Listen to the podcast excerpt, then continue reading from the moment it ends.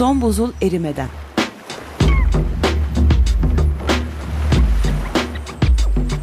Küresel iklim değişikliğinin bilimsel gerçekleri üzerine.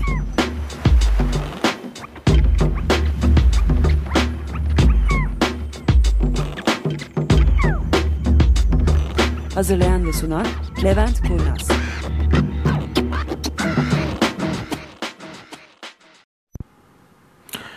Merhaba. Öncelikle bu orman yangını bu sene çok fazla sık sık gördüğümüz bir şey oldu. İsveç'te çok ciddi orman yangınları oldu. Yunanistan'da çok önemli ve can kaybına yol açan bir orman yangını ya da birkaç tane orman yangını oldu. Kaliforniya'da süren orman yangınları var. Kuzeyde Kanada'da süren orman yangınları var. Bu nedenle orman yangınları ile iklim değişikliği arasındaki alakayı ya da varsa bu alakayı konuşmak istedik. Bizim dilimizde biz buna orman yangını diyoruz ama esasında belki tam olarak orman yangını kelimesi tam olarak oturmuyor bu işe. İngilizcesinden tercüme edecek olursak İngilizce'de buna wildfire, yani kontrol altında olmadan yanan büyük yangınlar, doğada yanan büyük yangınlar ismi veriliyor. Bu illa orman olmasına gerek yok. Çalılıklar da yansa, çevresindeki başka şeyler de yanıyor olsa bu gene de biz bunu orman yangını olarak adlandırıyoruz Türkçe'de. Çünkü biliyorsunuz Akdeniz bölgesinde hani normal olarak çok fazla orman yok. Onun yerine diz, bel boyu falan belki biraz daha irice olan çalılıklar var, maki dediğimiz. Bunların yanması da esasında özellikle Akdeniz bölgesinde çok ciddi problemler yaratabiliyor. Bu orman yangınlarının dünyada iklim değişikliğiyle olan birincil alakası tropik bölgelerde ormanların yakılarak tarım arazisi elde edilmesi. Bu palmiye yağı özellikle Endonezya bölgesinde çok fazla ekilen bir şey olmaya, daha doğrusu palmiye çok fazla ekilen bir şey olmaya başladı. Onun için de tropik ormanlar yakılarak yerine palmiye ekiliyor. İşte birkaç sene sonra o palmiyeden bizim bütün hazır yemeklerde kullanılan palmiye yağı elde ediliyor. Bundan dolayı da çok ciddi bir problemimiz var. Çünkü her yakılan tropik orman oradaki biyoçeşitliliğe zarar vermenin yanı sıra orada saklanmış olan bütün karbondioksitin bir anda atmosfere çıkması anlamına geliyor ki bu atmosferdeki karbondioksit miktarını son derece etkileyen bir konu. Onun dışında bu Amerika'da bolca kullanılmaya çalışılan biyodizel dediğimiz genelde mısır ve benzeri bitkilerden elde edilen yakıt yakıtın elde edilmesi için de Brezilya'daki yağmur ormanları kullanılıyor. Daha doğrusu o yağmur ormanları yakılarak yerine tarım arazisi açılıyor ve o tarım arazilerinde biyodizel için mısır gibi bitkiler e, ekiliyor. Buradaki bir kötülük e, ormanların altındaki tarım arazileri, daha doğrusu ormanların altındaki araziler o kadar verimli araziler değil. Ve birkaç sene iyi ürün aldıktan sonra bu arazilerin verimliliği de azalıyor. Ondan sonra yapılacak şey bir yağ, e, yağmur ormanını yaktıktan sonra tarla yapıp ondan sonra bir sonrakine devam ediyorsunuz. Ve bir önce yakmış olduğunuz yer esasında ondan sonraki zamanda çok fazla verimli olmayacak bir tarım arazisi oluyor. Hatta yani çalılık bir arazi olarak kalıyor. Bunun dışında yağmur ormanları falan gibi hani büyük ormanların insan etkisiyle bilerek yakılmasının dışında orman yangınları üç değişik sebepten oluşabiliyor. Bunlardan bir tanesi iklimdeki değişiklik. Yani normalde yağışlı olan bir bölgede uzun süre yağış görülmeyecek olursa kurumaya başlıyor ağaçlar ve bu ağaçların kurumasından da bir orman yangını oluşabiliyor. Orman yangını oluşması riski artıyor. Ya da yıldırım düşmesi. Yalnız yıldırım düşmesi de kısmen iklim değişikliğiyle bağlantılı. Evet, yıldırım iklim değişikliği olmadan önce de düşüyordu. Yalnız iklim değişikliği şu anda atmosferdeki şimşek ve yıldırım olaylarının sayısını da arttırdı. Bir üçüncü noktada volkan patlamaları. Bu volkan patlamalarını konumuzun dışına alıyoruz. Çünkü hani şu anda çevremizdeki yangınların çok çok azı bu volkan patlamaları ile ilgili. Dolayısıyla geri kalan iki taneye bakacağız. İklimdeki değişiklik ve yıldırım düşmesi. Sağanak yağışlı bir havada bir yani biliyoruz bayağı yıldırım, şimşek falan olabiliyor. Yalnız bu noktada ormana bir yıldırım düştüğü zaman evet ormanın o noktasındaki ağaçlar, o çevredeki ağaçlar çok ciddi zarar görebiliyor. Ancak biraz daha uzay, uzağına gittiğimizde bu yangının çok fazla yayılmasına imkan yok. Çünkü bir, havada çok fazla nem var. İkincisi, ağaçlar ıslak. Islak ağaçlar ve nem birleştiği zaman yangının oluşması çok çok zor oluyor. Yangının oluşması için bir, havanın kuru olması gerekiyor. İkincisi, ağaçların kuru olması gerekiyor. Üçüncüsü, ormanın alt seviyesinin, yani ağaçların alt kısmının çok sıcak olması gerekiyor.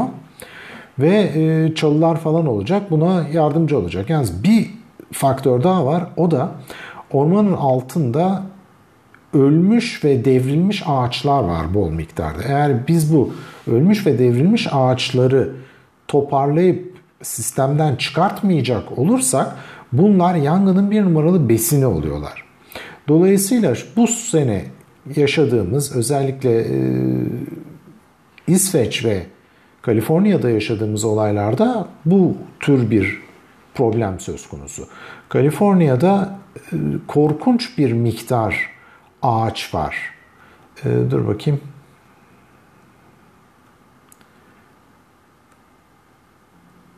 yüz yirmi dokuz milyon ölü ağaç var şu anda Kaliforniya'da, bu yangınları körüklemeye neden olan.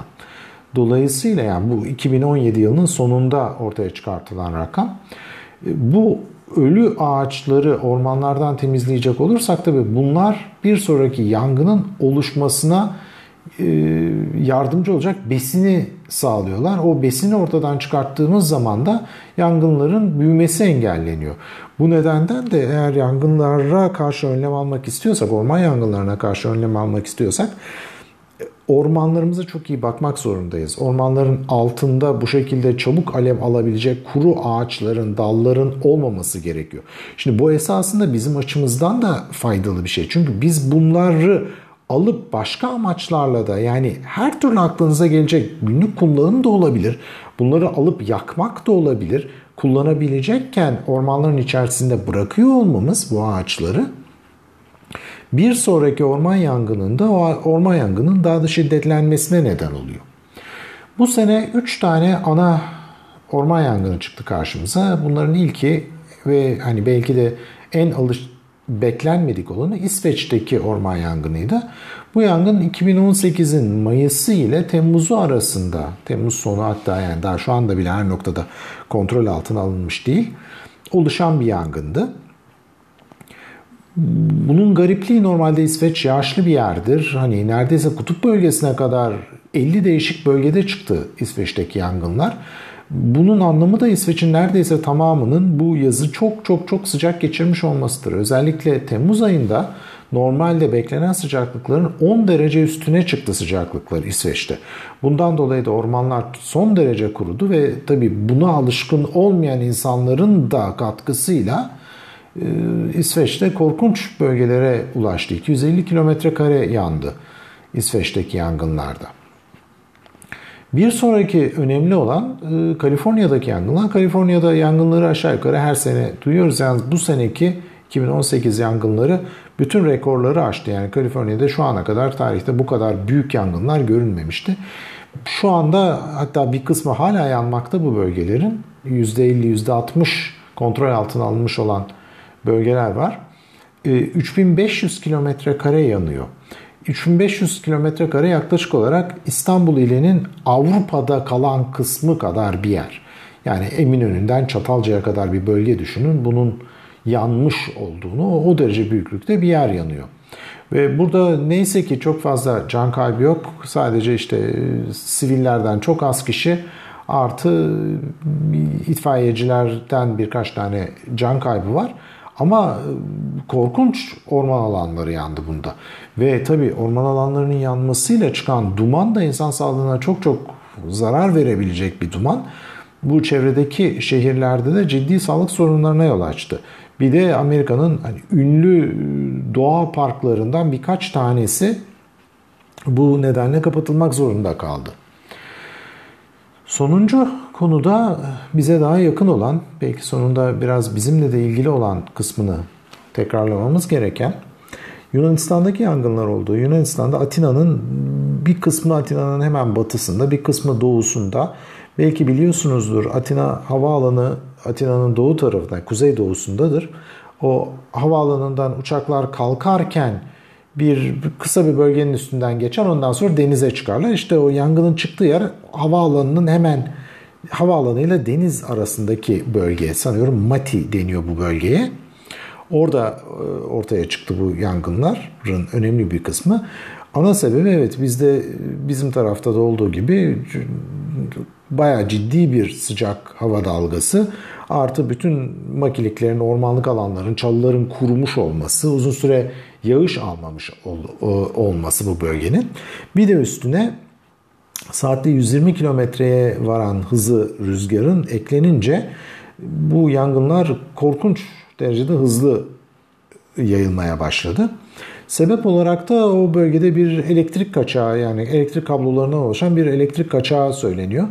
Oradaki insanların bir kısmı yok yok esasında bu sabotaj falan deseler de hani resmi bilgi elektrik kaçağından bu yangınların çıktığı ve doksan beş kişi şu ana kadar öldüğü söyleniyor bu yangınların yangınlar sebebiyle. Bunların içerisinde mesela on tanesi bir tatil köyünden boşaltılmaya çalışılan insanları taşıyan bir teknenin devrilmesi sonucu ortaya öldüler, on kişi. Sonra yirmi altı tanesini aynı bölgede, bu Mati dediğimiz yer sanıyorum çok eski, hani belki hatırlarsınız, tarihte görmüştük Maraton Savaşı. Hani o bizim maraton koşusuna da neden olan Feidippides diye bir adam, Yunanlı, haber vermeye geliyor savaşın olduğu yerden Atina'ya, işte Persleri yendik diye. O bölge maratonda olan bir şey. Burada yirmi altı kişi denize çok yakın bir bölgede neredeyse birbirine sarılıp ölmüş halde bulunuyor. Bunun, bundan öğrenmemiz gereken temel nokta da şu: orman yangını korkunç hızlı ilerleyebiliyor. Yani normal şartlar altında saatte on kilometre hızla ilerleyebiliyor. Normalde on kilometre hız dediğimiz şey hızlı olmasa da koşu hızıdır.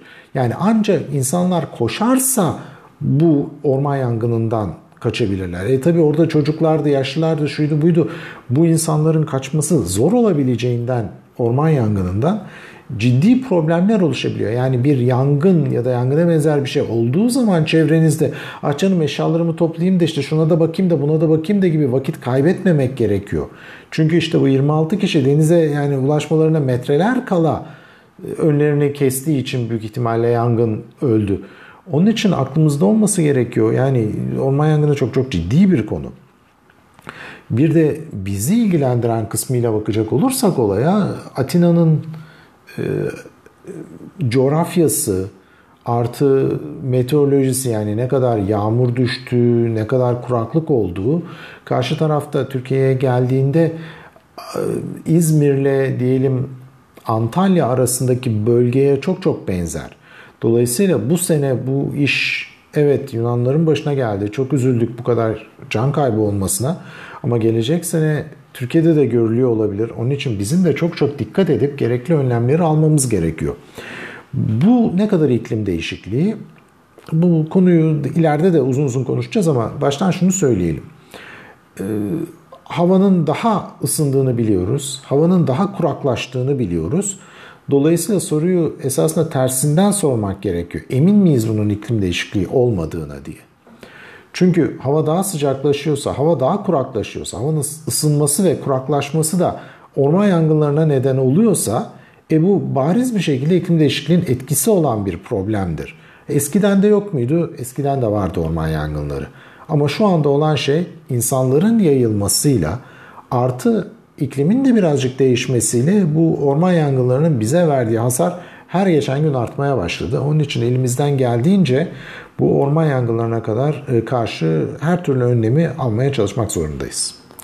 Bu seferlik bu kadar. Gelecek sefer görüşmek üzere.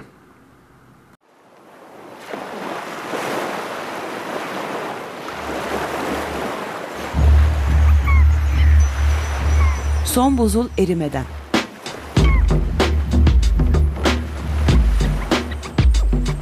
Küresel iklim değişikliğinin bilimsel gerçekleri üzerine.